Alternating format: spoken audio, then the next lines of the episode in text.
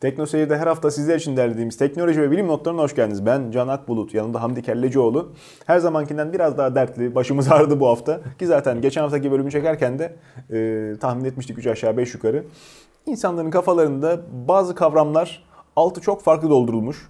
Evet. Yani bir de bizim kültürümüz gereği herkes meşgul, herkes e, Sadece sınırda bize yaşadığı için. özel diyeceğim. Bütün dünyada böyle. Bilmiyorum. Bütün dünyayı gözlemlemediğim için ben en azından kendi parantezimde konuşayım istedim. Ee, bir şeyleri öğrenmek, bir şeyleri yeniden tanımak insanlara zor geliyor. O yüzden yaftalıyı veriyorlar. Kafasında tanımlı birkaç tane işte tegli kelime denk geldi mi tamam. GDO, efendime söyleyeyim evrim, işte e, kaya tuzu, zarar. Bunların hepsini aynı cümlede kullanma gafletinde bulunduk. Aynı bölümde kullandık evet. Yani. Ee, Arda defaatle Öyle ondan geldi, sonra- Ne yapalım? Uğraştık. Tabii hemen hani gelen yorumlardan biri işte GDO lobisinden para mı aldınız? Tabii. Ee, işte ne bileyim kaya tuzu şey ne rafine tuz lobisinden para mı aldınız? Ey kelleci oğlu sen çocuğuna yedirir misin yani. GDO'lu şey? Yani insanlar iyi niyetli, kötü niyetli değil ama e, sorguladıkları şey konuya ne kadar uzak olduklarını gösteriyor biraz da. İstersen e, Ya biraz aslında ona ayrı bölüm giriş yapalım. çekmekte fayda var. Hani GDO nedir? Nasıl yapılır? Ee, ne gibi alanlarda kullanılmış şimdiye GDO kadar? nasıl yapılır diye bölüm çekmeyelim de biz. Hayır kabaca anlatacaksın canım. Oturup göstermeyeceğiz zaten. O kadar bilgimiz yok yani. Peki. Ee, hangi alanlarda kullanılmış, kullanılmış işte geçmişi nedir? Ee, hangi bilim adamları bu konuda neler diyor vesaire falan. Aslında hani geçen hafta biraz bahsettik Food Evolution diyor. Yiyeceğin evrimi diye bir belgeselden bahsetmiştim ben. O bölümü çekerken daha o belgeseli izlememiştim. Orada çok güzel şeyler anlatılıyor aslında. Ee, gene Buradan da tavsiye ismini ediyorum. Hani olalım. bulabilirlerse izlesinler. Bu soruların aslında çoğunun cevabı orada var. İşte ben yalnız yorumlarda şunu fark ettim. GDO deyince veya GDO'ya karşı olmak deyince genelde insanların e, böyle büyük şirketlerin baskılarına karşı olmayla teknolojiye karşı olma birbirine karışıyor.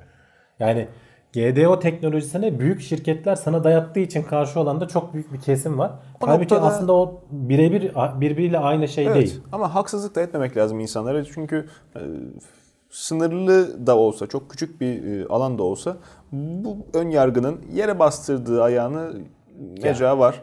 E, yani bilimsel çalışmaların fonlanmasının Tabii. yani birincil güdümü ticari başarı. E, işte bunun peşinden yapılan işlerde piyasaya yüksek kar marjıya Şimdi sunsun hep diye destekleniyor. Duyulan bir isim var. Monsanto diye bir firma var mesela. Büyük yiyecek firmalarından biri. Ee, geçmişinden dolayı da biraz e, böyle kötü olarak bilinen bir firma. Onun ismi çok geçiyor mesela ama o belgeselde benim gördüğüm ilginç şeylerden biri de buydu. Aynı şekilde bu GDO lobisi diyoruz ya böyle bir GDO'lu falan şeyleri destekleyen karşısında bir de doğalları destekleyen doğal ürün firmaları da var. Evet. Yani aslında orada da büyük firmaların sana uyguladığı baskılar var farkında değilsin. İyi niyet. Çünkü varsayılan olarak sen şey düşünüyorsun hep. Doğal iyidir. Adam sana diyor ki işte doğal şudur, doğal böyle. Daha da pahalıya satıyor. O belgeseldeki Food Evolution belgeselindeki ilginç karşılaştırmalarından biri şeydi. Monsanto ile Whole Food Incorporated mıydı? Tam ismini hatırlamıyorum. Yıllık gelirlerini karşılaştırıyor. Aynılar adamların. Yani Evet. onların da çok ciddi baskıları, destekledikleri belki bilim adamları falan. Yani bir de komplo teorilerine biraz inanmaya çok yatkınız Can. E o şekilde servis edildiği zaman işte Ya bak altı bunun da bin bak piyasası var. Geçen haftaki o araştırmada söylediğimiz 6000 yani 20 yıl içinde yapılan 6000 araştırmanın sonuçlarından bahsetmiştik. E, Hepsine mi bu adamlar para verip şey hiç mi iyi niyetli bir e, bilim adamı yok bunun karşısında şey yapan veya bu firmalarda çalışan insanların hiç mi vicdanı yok? Yani bir tane adam çıkıp da söylemiyor. Onları hep unutuyoruz. O komplo teorilerine inanıp giderken bu firmaların hadi diyelim ki içinden de çıkmadı. Rakiplerinden hiç mi yok? Bu adamlar bak böyle yapıyor diye basına sızdıracak. Şu Yani- var Hamdi abi yani insanların kişisel tecrübesi. Baktığın zaman e, çoğu insan kalitesiz besleniyor memlekette. Mutsuzlar. E, Stres, sinir yükü. Bir taraftan e, içinde bulundukları şartı değiştirmek için çalışanlar var. Bir taraftan da e, kahretmiş etrafındaki her şeye artık e, depresyon vesilesi olarak yaklaşan insanlar var. Bunların önüne servis edildiğini bir kere daha hatırlamak lazım bu bilgilerin, araştırma sonuçlarının. İnsanlara bunu sunarken çok detaylı anlatmak canlarını sıkacak. Çok detaylı anlatmaz, yüzeysel geçersen de işte bu şekilde yaftalanmış kelimeler, Konu GDO, evet. evri, tabii yani çok sulandırıldığı, suyu çıkarıldığı için artık insanların tahammülü yok. Bu neymiş diye adam oturup öğrenmek dahi istemiyor. Duyduğu zaman kafada ampul yanıyor, şalter atıyor. Mesela bizi hani konuları araştırıp gelip konuşuyoruz ama sonuçta uzman olarak gördükleri için seni hemen oradan da şey yapıyorlar. Ha, Sen tabii. bu konunun uzmanı mısın? Sana E, değilim de zaten tabii. araştırıyoruz yani. Biz burada sonuç Söylüyorum. paylaşıyoruz. Biz yayın uzmanıyız. O yüzden şey yapmayı düşünüyorum. Hani bir evrim konusunda bir de bu GDO konusunda e, bir uzman, konunun uzmanı birini bulup e, herkesin aklındaki soru işaretlerini böyle soru cevap şeklinde gitmek gibisinden bir şey düşünüyorum. Bir Boş uzman zaman bulsan yetmez. Karşıt görüşlü iki uzman bul bari tam olsun. Ya öyle olunca şey yapıyorsun. o belgeseli izlesin yapılmışı orada var diyorsun. Münazara yapan şey var. İki tane karşıt görüş hakikaten Evet, Amerika'da evet. münazarasını yapmışlar. Aynen izleyicilere de soruyorlar en sonunda. Hangisi sizin hangisinin işte söyledikleri size daha tatmin edici geldi falan. Bayağı güzeldi yani. Keşke bizim ülkemizde de böyle açık münazaralar falan olsa bilim Bir zamanlar yapılıyormuş seçim evvelinde. Ya bir de işte garip şeyler de var. Mesela kaya tuzunun normal tuzdan çok da farkı olmadığını, %95 oranında aynı maddeyi içerdiğini söyledik. E, Ona bile itiraz ediyor. Hayır diyor basınç altında diyor onun molekülleri küçülür falan gibi yorumlar geliyor. Yani Ee, kristal yapısı değişir falan metamorfoloji, diyenler geliyor. kayanın şekli nasıl değişiyor işte zaten İşte kristal. yani e, söylediğimiz hani kristal yapısı kalmıyor ki vücuduna aldığın zaman. O kayada nasıl olduğunu, ne olduğunu Kömürle yok yani. elmasın farkı gibi bir şey değil ki bu yani. Yeniden kimyasal dizilimi değişmiyor. Kristalin sadece biraz daha Yani şekli suda değişiyor. iyonlarına bile ayrılıyor. Hani bırak Tabii canım. kristalin yapısının bozulması sodyumunla klorürü bile şey oluyor yani. O yüzden, Vücudun da zaten ona göre yani sodyum daha çok vücudunda etki eden maddelerden o yüzden biri yani. buranın e, debdebesini bırakalım gel biz uzaya kaçalım. Kaçalım. Tekrar. Değil mi? Vallahi Uzay konularında çok fazla itiraz gelmiyor. Tartışma. Onda konuyu beğenmiyorlar. SpaceX'i çok konuşuyorsunuz diye. E, Ben bile beğenmiyorum. Diş sıkıyorum burada SpaceX. Çünkü başka e, rakip çıkmıyor hiç. Var, Diğer var firmalardan. ha. Diğer Haberimiz firmalardan se- ses çıkmadığı için hep aynı adamların reklamını mı yapıyoruz diye benim içime sinmiyordu. İşte bugünkü haberimiz ULA. United Launch Alliance. Kendi kendine inip kalkan e, roket bu sefer rakiple karşı karşıya. SpaceX'in alameti farikası mı diyelim ne diyelim. İşte adamlar bir yola kafa soktular inşallah. Yani e, diğerleri peşinden gelir. E, tek tük şeyle kalmaz bu firmayla kalmaz. Ya sadece SpaceX değil biz mesela burada Blue Origin'den de bahsettik. Başka işte Electron diye roketleri olan bir başka firmadan da bahsettik. Evet, evet, Hani evet. çıktığı zaman söylüyoruz Evet. ama şu an elle tutulur. işe yarar. En Hep söylüyorum ya Ee, ürünü en çok propo- tabii, en yani. çok propagandasını yapan da yani kendini tanıtmayı en iyi bilen o. O yüzden Hani bak diğerleri iyi ürün çıksa onlar da tanıtacaklar merak etme. evet. Evet ama işte önceden Atalan Üsküdar'ı geçmiş olacak. Alet duruyor burada. Uzaya giden ilk tekerlekli alet yok işte ilk araba falan diye. Adam kendi ürününün reklamını Evet, onu tabii. onu bile vesile etti. Ama işte e, piyasada müşterisi var. Bu sefer nasıl bir rekabet bekliyor? ya şimdi SpaceX'in bu son özellikle Falcon Heavy fırlatmasından sonra e, United Launch Alliance'ın da mesela Delta 4 Heavy diye büyük bir roketi var. Ama onun mesela fırlatma başı maliyeti 350 milyon dolarlar seviyesindeyken Falcon Heavy'ninki 90 milyon dolarlarda kalıyor. Hani üçte birine neredeyse maliyeti indirebiliyor. Dolayısıyla bütün rekabet kendi onun tarafına gidiyor. Yani adam kimse Öyle. daha pahalıya uzaya göndereceği yapmak göndermek istemez. istemez. O yüzden şu anda United Launch Alliance bayağı sıkıntıda ama onlar da diyorlar ki biz yeni bir tasarımımıza başladık. 2020'ye kadar bunun tasarımını bitireceğiz. Vulkan diye bir roketten bahsediyorlar. Aynı şekilde onlar da e, SpaceX'in en çok kar ettiği kısım ne? Fırlatma işte o birinci motorları tekrar dünyaya indirip tekrar tekrar kullanabilmesi. Bunlar da aynı mantığı gidiyorlar ama e, farklı bir yoldan. Bunlar bütün o SpaceX'te mesela bazen bütün roketleri tekrar indirmiyor. Bazılarını denize düşürüyor. Çünkü içinde yakıt kalmamış oluyor. O uzaya gönderdikleri şey bütün yakıtı tüketecek kadar uzağa gitmek gerekiyor. Farklı bir yörüngeye girmesi gerekiyor. O yüzden mesela o birinci aşamayı geri getirmediği oldu SpaceX'in geçmişte. Bunlar biz farklı bir şey yapacağız diyorlar. Ee, SpaceX gibi roket motoruyla indirmek yerine dünyaya dönerken işte etrafını böyle balon gibi bir şeyle açacağız. Belli bir miktar yönlendireceğiz. Belli bir yerden sonra paraşüt açılacak. Bir miktar hızını yavaşlatacak. En son yere inmeden de ben helikopterle yakalayacağım diyor. Bu 1960'larda falan denenmiş, yapılmış bazı görevlerde. Helikopter geliyor o şeyde kancayla yakalıyor paraşütü. Ee, o birinci aşamanın ilk en pahalı kısmı zaten 3'te 2'si o roket motoru. Hem hiç deniz suyuna değmeden Tabii. alıyorsun götürüyorsun şeye e, nereye indireceksen yumuşak bir şekilde indiriyorsun. Böyle bir yöntem e, düşünmüşler, tasarlamışlar. 2020'ye kadar bunu işte gündeme getireceğiz diyorlar. Bir de e, Falcon Heavy'den farkımız şu olacak diyor. Uzaya Falcon Heavy'nin kullandığı yakıt kerosen e, uzaya Mazot. çıktığın zaman o soğukta e, sıkıntı yaşıyormuşsun. Donabilme Mazot donar, gibi evet. durumları oluyormuş. O yüzden biz de diyor ki oksijen diyor şey yapılmış sıvılaştırılmış oksijen kullanacağız diyor. Yalıtılmış vesaire.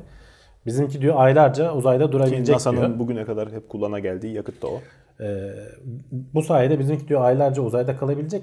Fırlattığımız bir şey orada duracak. Tekrar bir şeyle gidip yeni yakıt doldurabileceğiz veya o iki aşamalı olabilecek diyor. Mesela oraya sen depoyu gönderiyorsun önce. Sonra işte düşük yörüngeye kadar belli bir şey ağır bir cismi çıkarıyorsun. O yukarıdan geliyor alıyor. Mars'a mı götürmek istiyorsun? Nereye götürmek istiyorsan.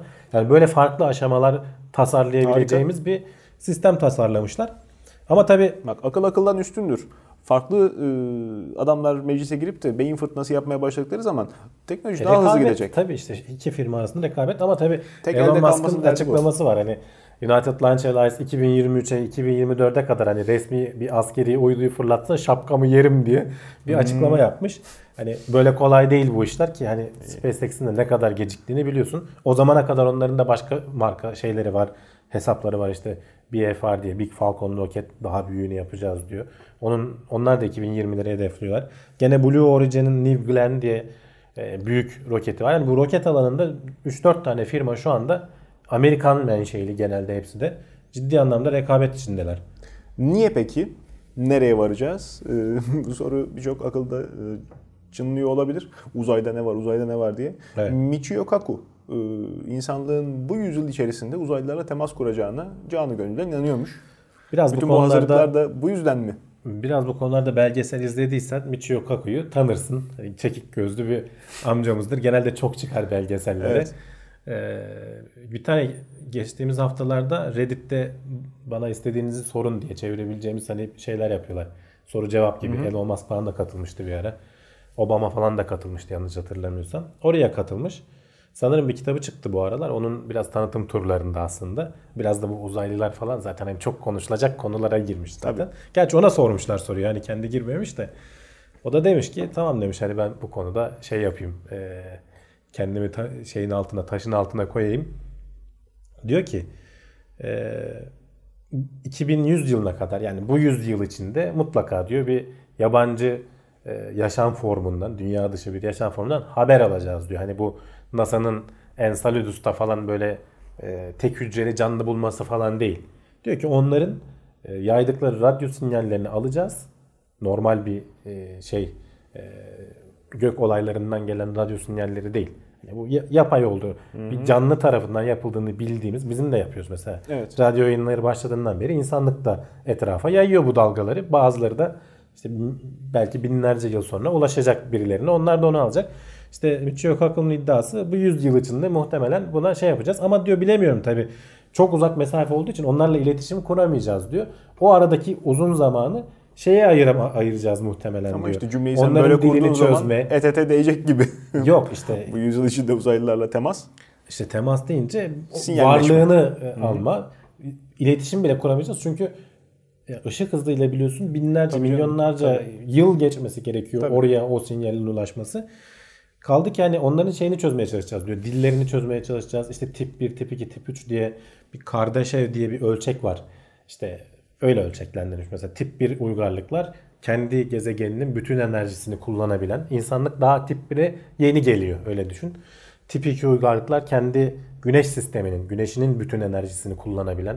İşte biz daha önce konuşmuştuk güneşin etrafına Dyson küresi kurma falan gibi işte güneş panelleri çok yakın koruyorsun. Bütün enerjisini alıyorsun falan. O büyüklükte bir uygarlığa ulaşabilirsen tip 2 oluyorsun. Bir de tip 3 var artık bütün içinde bulunduğun Samanyolu galaksisine bizim için veya kendi galaksisine ise hepsine egemen olabilen uygarlıklar çok bize Yıldız göre savaşları. çok çok gelişmiş. Evet yıldız savaşları. Bunlardan hangisine ulaşacağımızı bilmiyorum diyor. Bir de şey diyor dünyaya eğer zaten böyle bir şey işte Beyaz Saray'ın bahçesine inerse hani filmlerde falan hep öyledir ya. Doğru. Zaten diyor yapacak bir şeyimiz kalmaz. Ee, Bu adamlar çok gelişmişlerdir buralara kadar gelip böyle buraya inebildiyse belki bizi ciddiye bile almaz. Çünkü diyor biz ormanda bir hayvan oluruz onlar için. Biz nasıl karıncaları görüp hani önemsemeyip geçiyoruz diyor. Ee, tabii onları inceleyen bilim adamları vesaire falan da var ama rahatsız etmeden şey yapmadan inceliyor. Tabii.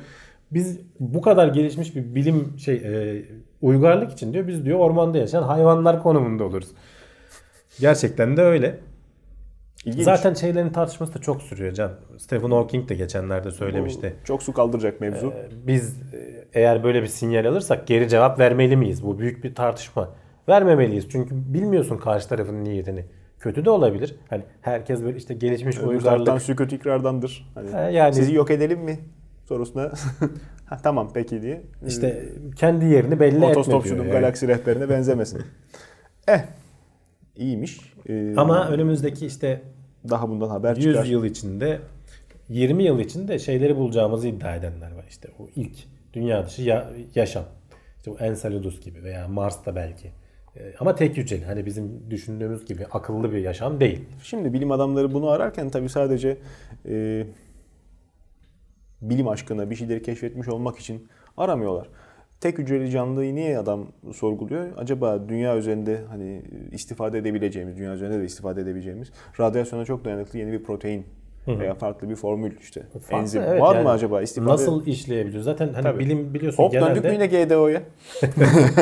bilim yine teknolojiyle. bilim hep şeyi bakar ya doğadaki örneklere bakıp onları taklit edip veya mekanizmasını anlayıp bir şeyler yapmaya Evet. yarar. Yani doğuda dediğin gibi bunun, bunun aslında bir benzeri. E işte dünya dışı bir yaşam da buradaki koşullardan çok farklı bir ortamda geliştiyse belki değişik bir şey bulursun. Belki farklı Belki bir şey işine öğrenirsin. yarar, tabii. Belki işine yarar. Mutlaka işine yaratırsın işte günümünde. Veya en azından merakın tatmin Yok işte yani En- illa uzaylı bulduk bize savaş açacak lazer silahıyla bizi dans ettirecek demeye gerek yok. Ee, çok basit bir şey bulunduğu zaman da hayal kırıklığına uğrayacak çünkü insanlar. Hani e, işte tek hücreli Ya bakteri bir bundan bize sana ne? gelip merhaba dünyalı diyecek Ha, gibi tabii. bir şey olmaz yani. O daha büyük Tabii. bir olay. Karikatürü vardı bak uzaylı bulduk neler öğrettik diye. Uzaylıya küfür öğreten abilerin. Bulsan ne yapacaksın uzaylıyı? Nasıl bir ortak payda üzerinden konuşabilirsin ki? O yüzden asıl mevzu yani kaynak e, yeni teknoloji edinmeye çalışmak. O açıdan da yapılan adımlar, atılan e, sokağa atılan harcama değil. E, ciddi ciddi geri dönüşü belki de olacak. E, önümüzdeki yüzyıl içerisinde bunu görürsek asıl çok büyük başarı olur. Çok büyük e, faydamıza olur. E, Teknoloji gelişmeye devam ediyor. Yeni teknikler, aynı olaya farklı bakış açılarıyla yaklaşmak e, birçok zaman çok çok köklü yatırımları, çok ciddi yatırımları geride bırakabiliyor. Bu sefer DARPA, DARPA. DARPA. Darpa diyeceksin. DARPA biyolojik saati yavaşlatmak suretiyle yaralı askerlerin bir hayli e, daha rahat müdahaleye imkan tanıyacak şekilde dondurulması demeyeyim de işte e, uygun e, bekleme süresinin uzatılmasını sağlamayı başarmış. Ya şimdi bir yaralanma durumunda işte DARPA zaten savunma amaçlı projeler geliştirdiği için Evet. biraz böyle savaş sırasında yaralanan askerler falan diyor ama işte internette gördüğümüz O gibi oradan o çıkar zaten. her yere yayılacak muhtemelen İşte ama ambulansı bekleten millet olduğumuz bir için. yaralanma esnasında özellikle işte böyle çatışma ortamında ilk yardım biliyorsun önemlidir. Tabii. Çünkü işte ilk müdahale edip o zamanı hastanede asıl müdahalenin yapılacağı kadar olan zamanı uzatmak mümkün Evet. olduğunca. Çok önemli bir şey. Hızlı müdahale etmek de önemli bir şey ama bir de o zamanı uzatabiliyorsan e, zaten büyük avantaj.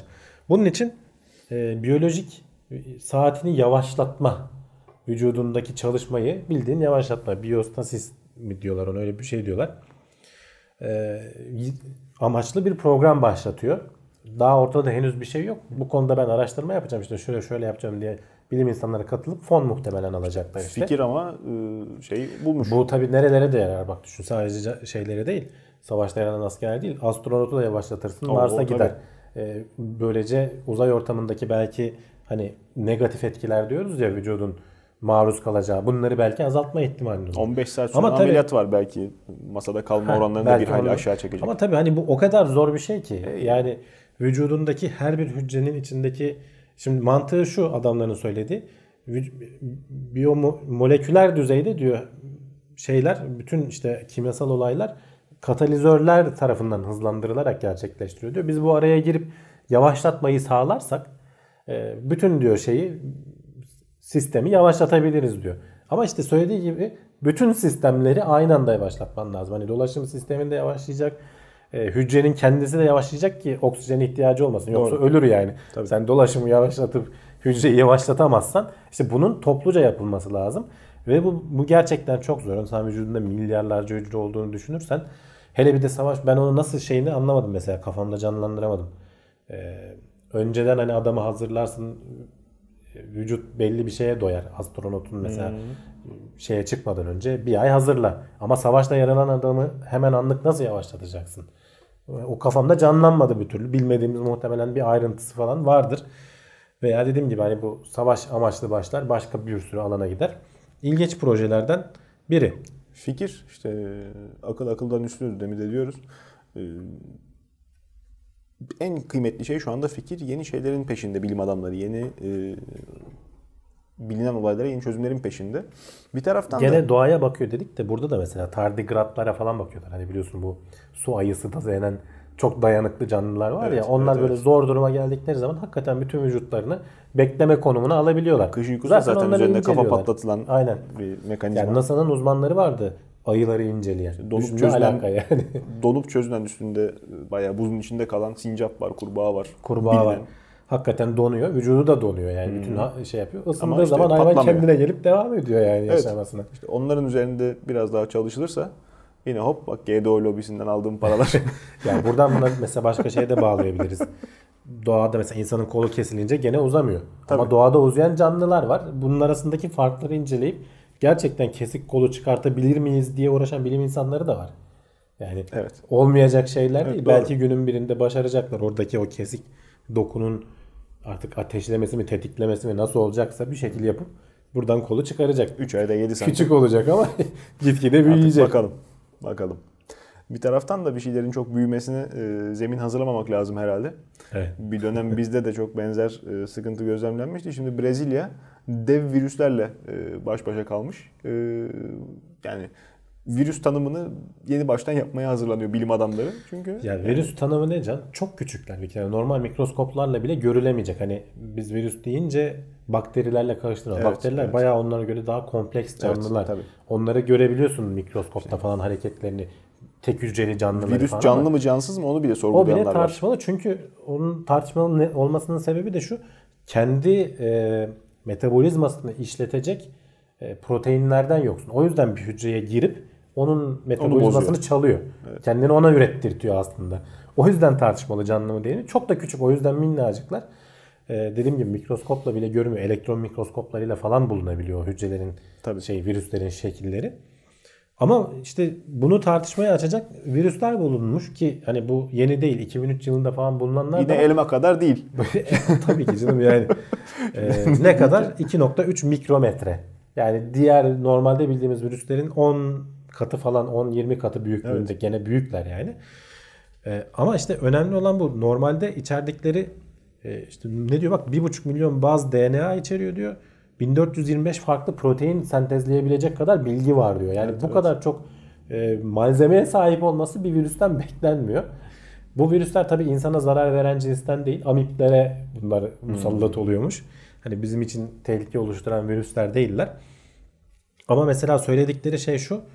e, bildiğimiz hani canlılar aleminde işte arkea, bakterya, ökarya diye ayrılanlardan bildiğimizden %30 oranında farklı gen yapıları var diyor. Mesela buradan öğreneceğimiz başka şeyler de var Evet, evet. ciddi anlamda. İşte bir anlamda dediğim gibi virüs nedir'in tanımı soru işareti oluşturuyor. Çünkü biz kafada mesela şimdi kafadan ayırıyoruz her şeyi işte bu bakteridir, bu virüstür ama bazen öyle canlılar var ki tam böyle araya denk gelen İşte bu olmaz denen şey bazen şartlar elverişli. Bu keşif. Keşif olduğu için kıymetli. Yani Evet. Bu üretilmiş bir şey değil. Ee, bu varsa belki benzer başka şeyler de vardır. Her zaman bunları aramıyor ki bilim insanları. ya şans eseri de bulunan şey çok fazla. Can. Mesela bu hafta ben madde olarak almadım ama az önce tardigrat dedik ya. Japonya'da bir bilim adamı kendi otoparkında mı ne bulmuş? Farklı bir tür tardigrat.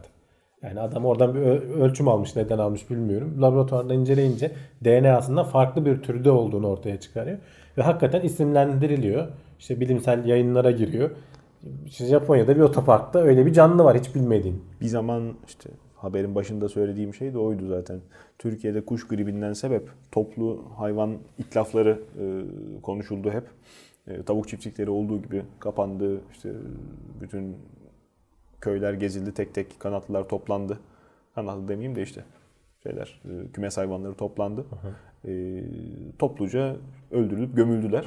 Dolayısıyla normalde asla olmayacak kadar büyük e, toplu hayvan mezarları oluştu. E, işte bir müddet sonra, bir ay mı, bir buçuk ay mı sonra Orta Anadolu'da bir e, köyde çatal büyüklüğünde böyle bir örümceğin insanlara saldırdığı haberi oldu. Hakikaten hayvanı da yakalamışlar bir tanesini kavanozda. Göstermek gibi olmasın elden büyük. Bayağı bacaklı bacaklı örümcek. Görülmemiş bir şey yani o bölgede. Görülmemiş bir şey. Niye? Çünkü o gömülü hayvan etinden beslendiği için. hayvan asla olmayacağı kadar büyümüş. büyümüş yani. Tabii. Normalde basit örümcekliymiş ama işte e, ekstrem şart bir araya geldiği zaman birkaç tane olmaz denen şey böyle şeyler de Bir de bunlar işte gö- normal gözle görülmediği için hani bilemiyorsun da işte. E tabii. Tupan virüsüymüş bu arada ismi de. İşte sürekli arayarak gezmek çok yüksek maliyet. Ya tesadüfen E İşte genelde tesadüf oluyor. Yani geçen anlatmıştım ya o antibiyotiğin bulunma hikayesi. Yani bilimde böyle şans eseri Tabii. bir şeyleri bulma çok az rastlanan bir şey değil. Bir şey Bak- ararken bambaşka bir şey de bulabiliyorsun. patlayan yıldızı ne bileyim işte unutulmuş uyduyu buluyor diyorsun insan gökbilimcide hiç olmayacak şey dediğimiz. Olabiliyor. Ee, ama bu işte kıymetli olan şey bunun suni değil, e, tabiatta rastlanan özgün tür olması. Dolayısıyla daha kim bilir neler var. Biz aramaya devam edelim. Öbür taraftan insanların e, işte baş edemediği yıllardır kurtulamadığı sıkıntılardan bir tanesi diyabet. Diyabetin de 2 diye bilinen tipinin aslında 5 farklı çeşit olduğu şu anda söyleniyor. Yani aslında hani böyle çıktı haber ama e, anlatılan biraz şöyle. Bunu biz daha ince sınıflandırabiliriz şeklinde. Şimdi mesela şu anda konuşulan tip 1 diyabet var, tip 2 diyabet var. Tip 1 daha tehlikeli. Sebebi de kendi bağışıklık sistemin insülin üreten hücreleri öldürüyor. Dolayısıyla sen insülin üretemez hale geliyorsun ve bayağı ölümcül şeylere neden olabiliyor. Ve genç yaşta falan oluyorsun genelde bunu. Tip 2 diyabet biraz daha böyle beslenmeyle alakalı. İnsülin direnci bunun içinde işte gene hücrelerde işte bir sıkıntı olabilir onun üretimi vesairesi falan. Ama daha kontrol edilebilir oluyor. E, müdahale etmesi, onunla yaşaması nispeten daha kolay oluyor. Genelde işte uzmanlar da bunu araştırıp 18-97 yaş arasında 13 bin hastayı araştırmışlar. Diyorlar ki tip 2 diyabeti biz kendi içerisinde 4 parçaya da ayırabiliriz. Tip 1 diyabet tamam ayrı o en üstte dursun. Ee, en tehlikelisi de o. Tip 2 diyabeti diyabetin gene tehlikeli olan nispeten gençlerde görülen versiyonu var. Ee, o ikinci sırada. Üçüncü sırada biraz daha işte gene aşırı kilolu insülin direnci olanlar. Dördüncü sırada e, gene aşırı kilolu ama insülin direnci o kadar olmayanlar. E, vücut hani gene hala tepki veriyor. Evet. Bir de beşinci sırada yaştan dolayı artık bu hastalıktan muzdarip olanları ayıralım ki e, doktorlar şey verdiği zaman ilaç Daha verdiği nokta atışı zaman tedavi Aynen yapabilsin. zaten verdikleri ilaç daha nokta atışı olsun. Daha özgün. Her hastanın şeyine uygun olsun. Bunu şu anda doktorlar yapmıyor mu? Muhtemelen yapıyorlar. An itibariyle modern tıbbın tedavisine muhtaç olan insanların hep işte saç baş olduğu e, hadiselerden bir tanesi bu işte odaklı tedaviye geçiş bu yüzden önemli. Bir taraf yapılırken bir taraf bozuluyor mu endişesi. Doktorlar da çoğu zaman çaresiz kalıyorlar işte. Kortizol veriyorlar hastaya mecbur kalıyorlar. Ya bu senin vücudun canını okuyacak ama bunu çözmek için buna mecburuz diye veriyor doktor. Eli mahkum. İşte bu yüzden tedavi e, sistemlerinin gelişmesi çok önemli. Bu alandaki yatırım da hep yüz güldüren e, sonuçlar verecek inşallah. Hassaslığı ne kadar arttırırsan o kadar avantajlı olursun. Başka Tabii. yerlere dediğin gibi zarar vermeden ve verimliliğini de arttırıyorsun. Belki çok daha az ilaç Öyle. kullanarak. Şey aynı şekilde işte kanserler falan kemoterapiyi bütün vücuda vermek yerine tam hedefe vermeyi şu an çok uğraşıyorlar mesela. Evet, evet, özellikle. evet, evet. Teknoloji gelişiyor. Teknolojinin gelişmesinde e, insan uzmanlığı artık yetersiz e, gelmeye başlayacak. Yapay zekanın desteği bu noktada herhalde imdadımıza yetişecek. Yapay zeka farklı farklı firmalar farklı e, yaklaşmaya devam ediyorlar. Ciddi ciddi ilerlemeler. İlk meyvelerini de yemeye başladık. E, önümüzdeki yıllarda da daha hayatımıza girecek. İşte geçen haftaki bölümde de konuşmuştuk. Risklerinden bahsetmiştik biraz geçen hafta. bahsettik. Ara ara böyle e, gündemin içerisinden cımbızla çekip e, birçok insan bizim gündemlerimiz bir saat, bir buçuk saat sürebildiği için tamamını dinleyemeyebiliyor fırsatı olup. Evet. YouTube'da gezerken daha böyle gözünü korkutmayacak süre içerisinde e, video parçasına O çok iyi oldu. Geçen hafta işte 2-3 videoyu Evet. ayırdık.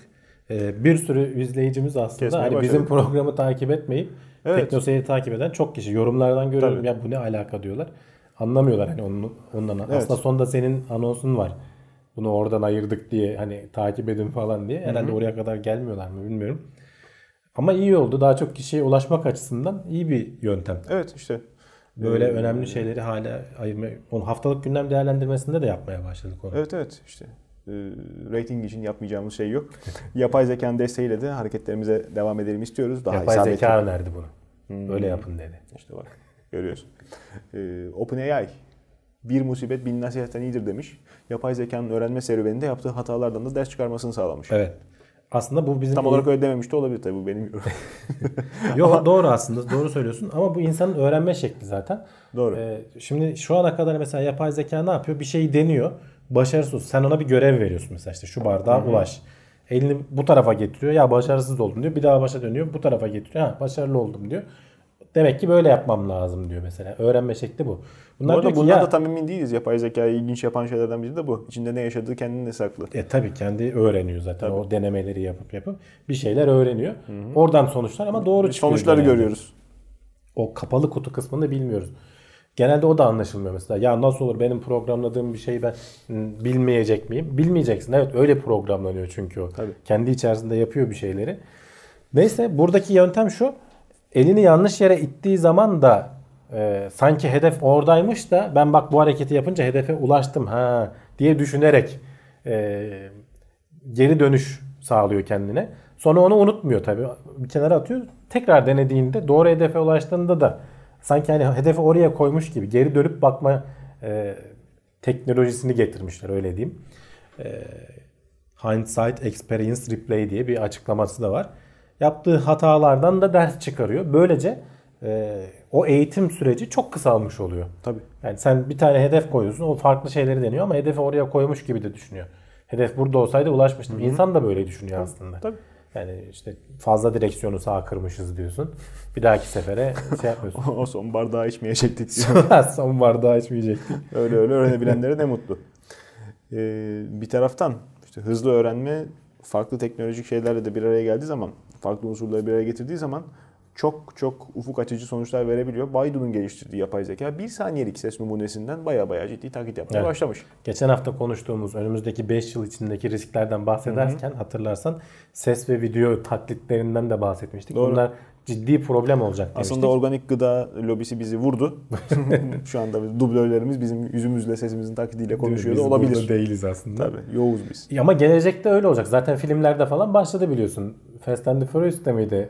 Başrol oyuncusu öldü. Adamı bir şekil bilgisayar grafikleriyle 2-3 bölümdür oynatıyorlar Yıldız yani. Savaşları'nda da Carrie Fisher Galiba evet, orada da tekrar oldu. Yani oynatıldı. e, bunu yapay zeka ile işte gitgide artık kolay hale yapmaya başlıyorsun. İşte Baidu da bu konuda Çin'in Google'ı diye geçen Baidu yani bilmeyenler için söyleyeyim. E, bu konuda araştırmalar yapıyor. Bunlar işi biraz ilerletmişler. Bir saniyelik sample'dan, hani bir saniyelik örnekten sesi taklit edebiliyoruz diyor. Şimdi örnek ne kadar uzun olursa O kadar o isabetli. kadar isabetli yapma şansın olur. Ama elinde veri yoksa bir saniyeye kadar indirebiliyoruz diyor. Örneklerini de e, siteye koydum ben bağlantısını. Gelip baksınlar. Bir saniye olduğu için çok şey değil. E, birebir aynı ses demiyorsun. Ama işte biraz böyle e, telefondan kötü ses e, falan gibi böyle hani numaralarla aslında onu bayağı kullanabilirsin. Tapeymişçesine. Veya bir saniyeden uzun e, bir örneklemen varsa belki çok daha iyi hale gelecek. Yani e, o şeyler bayağı ilerlemiş durumda. Tam da noktada- geçen hafta konuştuk. Bir sonraki hafta bu geldi. İlginç Evet. oldu. İnsanların e, artık doğruyu yanlış ayırt etme konusunda da herhalde yapay zekaya e, yapay zeka Yani desteğine ihtiyacı kesin- olacak. Kesin öyle olacak. E, Normal konvansiyonel gözler kulaklar artık yetersiz kalmaya başlıyor gibi sanki. E, Bir taraftan da yapay zekalı asistanlar çok uzak değil galiba. Bir sonraki haberimizin konusu da o. İkinci benliğimiz olacak kadar elimiz ayağımız Elimiz ayağımız oldu diyeceğiz. sokalım karikatürü. Bizi öyle maymuna çevirebilecek galiba. Ya gene Maymun, bu, e, onun da eli ayağı aynı ya. bakın. bu konuda açıklama yapan e, Microsoft'un yöneticilerinden biri ve işte gene onun araştırmacılarından biri bir kitap yazmışlar. Orada böyle bir şey yapıyorlar. Önümüzdeki 20 yıl içinde. Hani şu anki Siri falan işte Cortana, Alexa gibi falan onların çok ötesinde yapay zekanın e, hayatımıza gireceğini hatta bir ikinci benliğimiz olacak kadar. Tabii. Belki işte e, biliyorsun Elon Musk'ın da girişimlerinden biri var Neuralink diye. Senin beynine yerleştiren hani bilim kurgu filmlerinde geçen hep o çip yerleştiriyorlar falan hikayeleri ni araştırıyorlar aslında bir yandan sürekli. Doğru. İşte onun şey yapacak adam sen e, bir çeşit asistan olarak kullanacaksın onu. Hem seni destekleyecek her alanda. Belki unutma, unuttuğun şeyleri hatırlatacak. veya işte hesaplamaları falan çok hızlı bir şekilde yaptırtacak sana. Oturup da hesap makinesine yazmayacaksın. İşte bir insan hakkındaki şeyleri, bilgileri vesaireleri falan hemen önüne dökecek. Belki normal üniversite 4 yılken özel üniversite işte bilmem ne kadar veri aktarım hızıyla Değil mi? Şey yapacak sana yükleyecek. Ya bilmiyorum artık hani burada ilginç olan bence en önemli şey 20 yıl içinde bunun olacağını iddia etmeleri. Hani bunlar da sektörün içinden insanlar. Uzakta değiller ki işte kendilerinin de ürünleri var bu alanda geliştirdikleri. Şu an biz tabii gülüyoruz hani ya Siri ile dalga geçiyoruz falan ama işte bu yapay zeka alanındaki gelişmelerin katlanarak ilerlemesi İnşallah bu, doğal zekayı da geliştirir diyorsun. bu senaryoyu çok şaşırtıcı hale getirmiyor. Doğal zekayı da geliştirecek, destekleyecek yani kesinlikle. Hayra vesile olmaz benim temennim bu noktada. Yani e, tıpkı işte deminki tıpla alakalı haberde askeriyenin öncü olması gibi bu noktada da insanlığın e, işte bekası, beyni daha verimli kullanma, daha geniş düşünme, hızlı öğrenme hayaller ama işte gerçek bize çok daha akıllı artık baktığımız manzaradan otel reklamı çıkartan şekle dönmesin. Hiç bilmem nerede otel aradınız mı diye e, gün batımında görmek istemem doğrusu. Valla firmalar işin içinde olunca Bak, reklam güdümü bilişim teknolojisinin olmazsa olmazı. E, mutlaka entegrasyonu olacaktır. E, işte İşte değiştiremeyeceğimiz... Onları konuşacağız. Yani E tabi. biz bu yap beynimizin içine kadar sokalım mı? Sokma. Şimdi diyoruz ki cebimize kadar girdi firmalar. E adam beynine girecek yani. Onunla uğraşıyor zaten. Yani e, değiştiremeyeceğimiz bir şeyleri verirken e, birkaç defa daha düşünmekte fayda var. E, retina izimiz, parmak izimiz zaten artık Ama kaçtı, bence yüz hatlarımız. gerisi dönüştürülebilir olduğunu düşünmüyorum. Çünkü bu eğer gerçekten işe yarıyorsa bunu takan adam senin önüne geçecek. Ne yapacaksın? Ya işte Yani, yani yine bilim kurgu senaryosu çıktı başımıza. evet. Dediğin gibi. O raddeye gelene kadar belki yol var ama yani sağlık sektörü belki bilmiyorum. Yani hastalık takibi. Bizim ömrümüzün yeteceğini öngöreceğimiz süre zarfında Yani- belki bunları görürüz. Ee, 20 kişisel sene asistan- çok uzun bir zaman değil. Hani başına bir iş gelmezse görme ihtimalimiz var. Belki uzaylıları görmeyiz de bunu görme ihtimalimiz var. Belki uzaylılar bizi görür diyorsun. Evet. Ha, işimiz şans. Ama tabii bunu e, söyleyen sadece biz değiliz. Bir grup bilim adamı da e, bizimle hemfikir. Onların yalnız odaklandığı nokta köşeyi dönmekmiş. Zengin olmanın sırrı e, büyük bir ihtimalle, büyük olasılıkla şansa bağlı Evet. demişler. Yani senin ne kadar zeki, ne kadar yetenekli olduğunla çok alakası yok. Büyük oranda şansa bağlı. Bunu da tabii ki oturup uydurmamışlar. Ee, şimdi biliyorsun 80'e 20 kuralı diye bir şey vardır. Hani bu çoğu alanda geçerlidir. Ee, insanlığın ne denir? Parasının paylaşımında da benzer şey Evet. geçerli. Yani nüfusun %20'si paranın %80'ine sahip. Belki daha da kötü bu oran. Geri kalan %80 de %20'nin içine sığmaya çalışıyor mali açıdan. E bu niye böyle oluyor diye bunu araştırmışlar adamlar ve e, bir matematiksel model oluşturmuşlar. Bir bilgisayar simülasyonu yapıyorlar aslında. Niye böyle oluyor diye merak etmelerinin sebebi de şu. Ya insanların e, yeteneklerinin genelde bir normal dağılım denir ya. Bir ortalama vardır veya zekaları da aynı işte. Bir o 100 ortalama IQ vardır. Zeki insanlar işte en babaları işte 160 falan oluyor. 10 bin zekalı insan yok. İşte en kötüsü de 70-60 falan oluyor. Hani eğer bir hastalığın yoksa. İnanmak güç olsa da. Yani veya boy da aynı şey mesela. Hani boy uzun insanlar işte en uzun insan hani bir hastalığın yoksa 2.20'lerde falan çok görsün. Yani 2.50 olsun 5 metre insan yok veya işte karınca kadar insan yok. Değil mi? Yani bu dağılım böyle olurken diyor normal olurken e, para dağılımı niye bu kadar bozuk? Yani neden olabilir diye bunun matematiksel simülasyonunu yapmaya çalışıyorlar. Belli işte şeyler yapıyorlar. Belli bilimsel temeller dahilinde. Ve ulaştıkları sonuç aynı gene işte bir nüfus yapmışlar. Ve kabaca 40 yıllık çalışma e, şeyi koymuşlar. Bir insan 40 yıl çalışıyor. İşte arada şansına iyi şansla şanslar denk geliyor paranı arttırmak ve kötü şans da denk geliyor. Hani paranı batırma, iflas falan gibi. Sen eğer biraz yetenekliysen bu iyi şansı değerlendiriyorsun veya işte kötü şanstan kaçabiliyorsun falan. Yaptıkları işte bu simülasyonun sonucunda onlar da hakikaten bu 80'e 20 kuralını kendi yarattıkları popülasyonda görmeyi başarmışlar. Ulaştıkları sonuç yani gerçek hayatı yansıtıyor. E, sonra da şeyi incelemişler. Bu zengin olan e, işte simülasyondaki insanlar nasıl zengin oldu? Çok mu zekiler? Çok mu farklılar? Çok mu yetenekliler? Hayır yetenek seviyesi biraz normalin üstünde evet yani. E, ama hepsi böyle acayip zeki değil. Acayip yetenekli değil. Normalin biraz üzerinde. Ama en etkili olan faktörü şans faktörü olduğu görülüyor.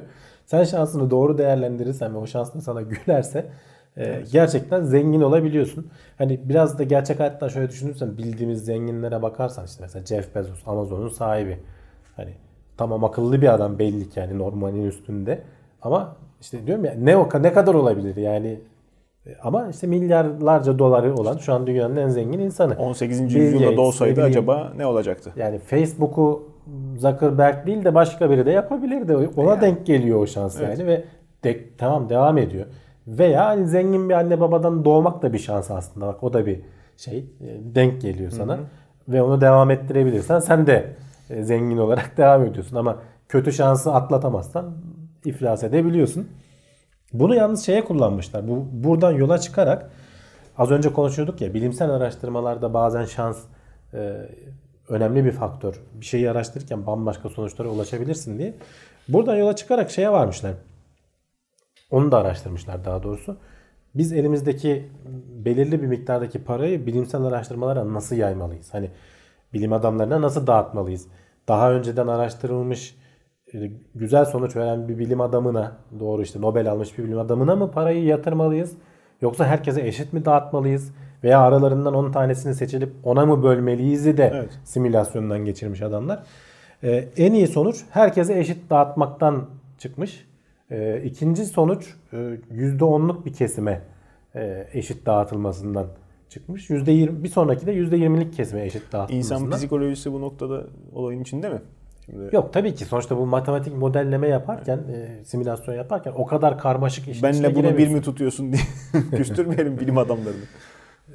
işte normal hayattaki şeyleri e, çok kompleks konuları ne yapıyorsun? Şimdi oturup bilimsel bir şekilde incelemek istediğin zaman küçük parçalara ayırıyorsun. Evet. E, Bir model oluşturuyorsun. Zaten model derken bu.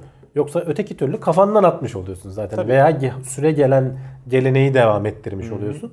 Farklı bir şey yapalım dediğin zaman çok kompleks konuları modelleyerek böyle basitleştirerek bazı şeyleri varsayarak zaten tabii ki adamların modelleri %100 doğru olduğunu iddia edemezler. Onları hepsini ayrıntılı bir şekilde Buradaki başarı yazıyorlar kitaplarına. Yani Kitaplarına gerçekçi, diyorum makalelerine. gerçekçi sonuç alabilecek şekilde bir model kurgulamış olmaları. Tabii. Bunu her şey için yaparsın. Asıl İşte- başarı burada bu. Ama zaten bunun lazım. makalesini yayınladıktan sonra diğer bilim adamları da şeye bakıyorlar. Ya sen bunu böyle öngörmüşsün ama belki şurada şurası yanlış bunu değiştirelim. Şöyle yapalım. Sen de alıp kendin bir simülasyon yapabiliyorsun. Bakınca haberin geneline yani çıkarttığı sonuç itibariyle o kadar e, faydasız bir okuma yaptık ki burada. Yani tamam şans eyvallah peki. E, o zaman gidelim birer piyango bileti mi alalım? Çok da şey yapmayın diyoruz yani. Öyle diyorlar ya. Olacağı varsa olur diyorsun. Piyango bileti almak evet yani şansını en azından hiç yoktan arttırmış oluyorsun. Hiç almamaktansa değil mi? Hı, Peki. Piyango lobisinden de bu hafta Can. Çıkmaz demedik şansımızı denedik. Bir taraftan e, böyle şeylerle uğraşıyorken defaatle ispat edilmiş bir başka gerçek. Artık insanlığın e, yeni asistanları, yapay zekalı asistanları gelene kadar e, sıkıntısını yaşamaya devam edeceği teknolojiyle barışma, uzlaşma çabalarının bir sonucu. Elimizde kamera taşımaya, e, taşıdığımız kameranın da fotoğraf saklama kapasitesi e, derdi ortadan kalktığından beri otun, kökün, her şeyin fotoğrafını çeker olduk. Evet. Kendimiz bakmazken, kendimiz daha idrak edemeden cep telefonu cebimizden çıkmış oluyor hatta e, refleks gibi. Bunun hafıza açısından, hafıza kullanımı açısından çok da akıllı bir e, yönetim usulü olmadığını söylüyor bazı araştırmacılar. Yani söyledikleri temelde şu bir anı hatırlamak istiyorsan hani onu kafamda kalsın istiyorsan mesela bebeğinin doğduğu anı veya işte çocuğunun doğum günüdür vesairedir Veya falan. hocanın tahtada ders anlattığı anı Evet, o anı dinlemek diyor, yerine kamerayla fotoğrafını çekme. diyor. Çünkü bunun da işte testini yapmışlar. Ee, bir grup öğrenciyi müzeye götürmüşler. Oradaki e, şeylerin fotoğrafını çekmelerini istemişler. Ertesi günde sormuşlar.